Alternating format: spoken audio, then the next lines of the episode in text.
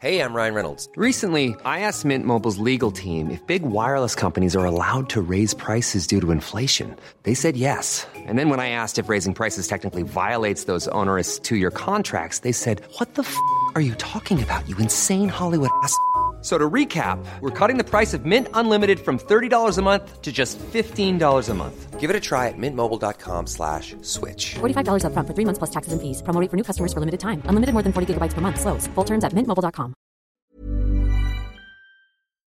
以下节目包含成人内容，请在家长指引下收听。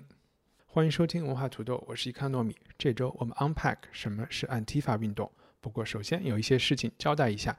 这周的节目是一个新的尝试，文化土豆在开辟了误读会和调戏这两个子栏目后收到的反馈都挺好的。其实对主播和嘉宾来说，这两个栏目也是一个更容易控制工作录音时间平衡的一个办法。有时候我也会收到一些听众的反馈，会问我说为什么误读会不读一些非虚构的作品。之前我是有一点抗拒的，主要原因是我自己迫切的希望多读小说，因为自己之前阅读中非虚构占据了绝大多数的比例，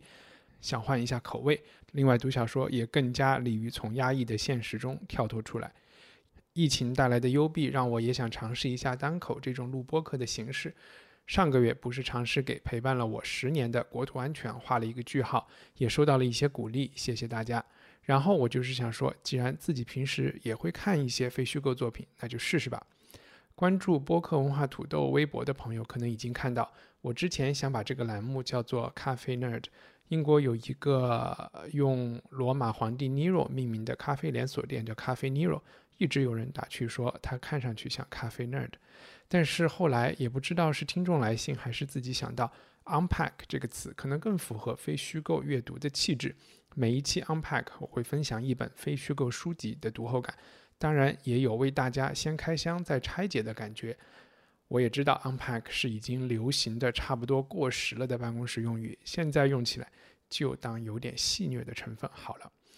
那么言归正传，这周我想 Unpack 的这本书是由美国作家 Mark Bray 2017年出版的 Antifa The Antifascist Handbook， 或许可以翻译成安提法反法西斯手册。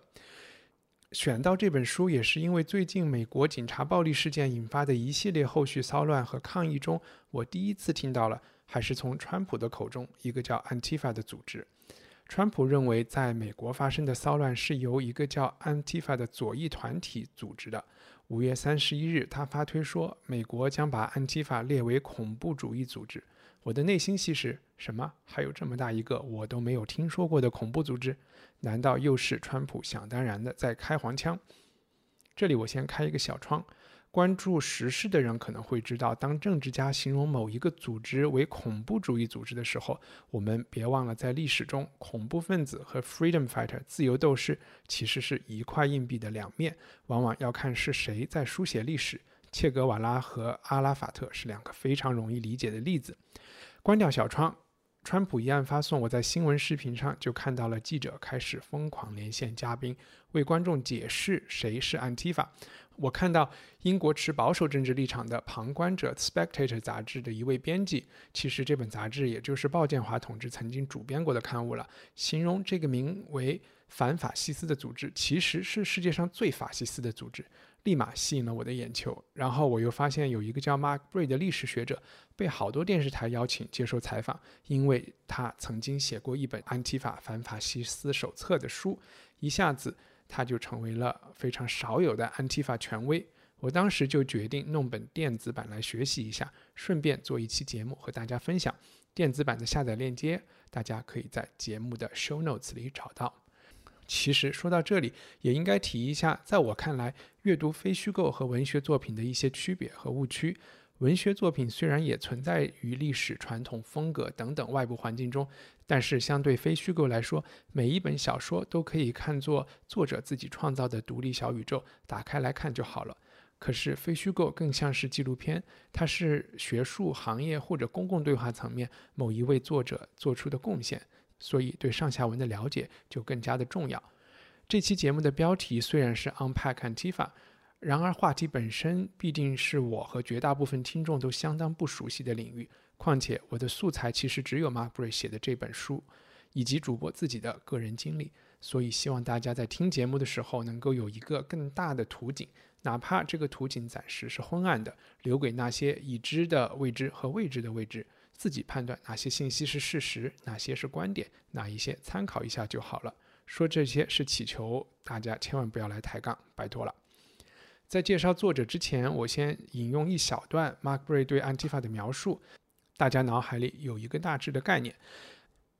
Bray 在前言里说， Antifascism 反法西斯主义是一种用于和极右抗争的非自由主义社会革命政治。我再说一遍，虽然不一定有什么用啊，再听一遍， Antifascism 反法西斯主义是一种用于和极右抗争的非自由主义的社会革命政治。 Mark Bray 自己在主页应该是 markbray.wordpress.com 上说自己是一个政治活动者和研究人权、恐怖主义、现代欧洲历史的历史学者。他在新泽西的 Rogers 大学获得了历史学博士，现在是那里的讲师。作者的这两个身份，也就是政治活动者和历史学者，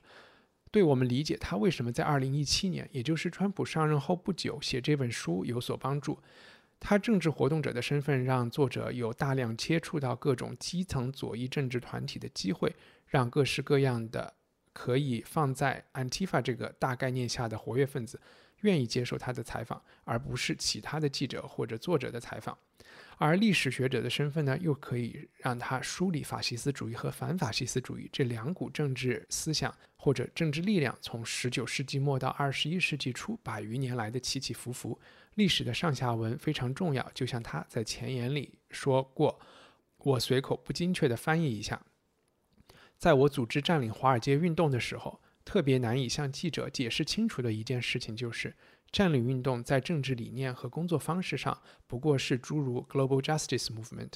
这个大家可以暂时打上一个反对 WTO 的标签来理解就好了，女权运动、反核运动等等的一种延伸。 Black Lives Matter 运动最有动力的成绩就在于组织者们成功地将今天的斗争和六七十年代黑人解放运动联系起来。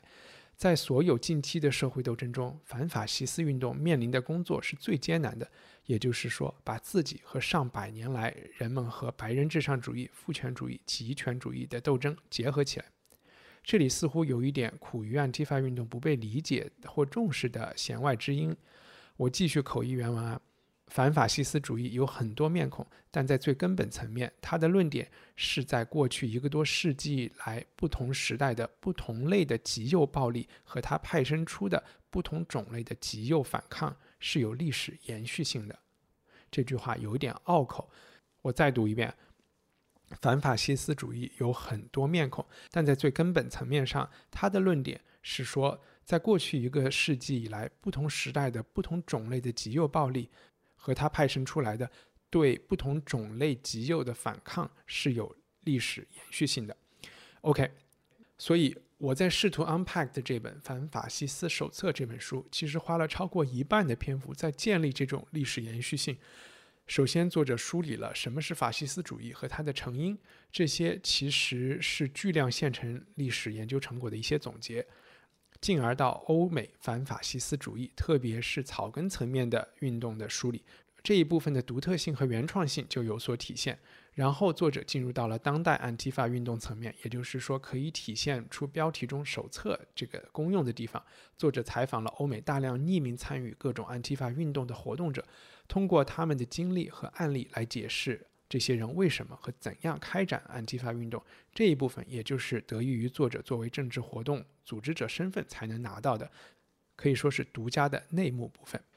基于作者特殊的身份和背景，即便这可以被看作是来自于泛 Antifa 运动内部的知识分子的声音，我觉得它还是有自己独特的价值，尤其是在我阅读这本书时，几乎每页都可以撞到自己相当反对的观点，和这些观点的碰撞以及引发的思考是阅读这本书时的一大收获所在。不过说到这里，有必要强调这本书写于2017年，它完全不能回答某些 Antifa 组织或个体是否是发生在2020年5月和6月美国 Black Lives Matter 抗议运动周边骚乱的幕后，那些是 FBI 和司法系统的工作。但是既然我们被川普粗暴种草了 Antifa 是个恐怖组织，那么就让我们来了解一下 Antifa 是一个什么样的东西。以上是这期节目的预览部分，完整内容您可以在文化土豆的官网购买赞助人计划后随时获取。赞助人支付的费用用来支持主播制作文化土豆的全部内容。赞助人福利除了专享 Unpack 栏目之外，还可以定期收到主播的会员通讯，以及由听众一起制作的电子刊物土豆小报。我们的官网是 CulturePotato.com。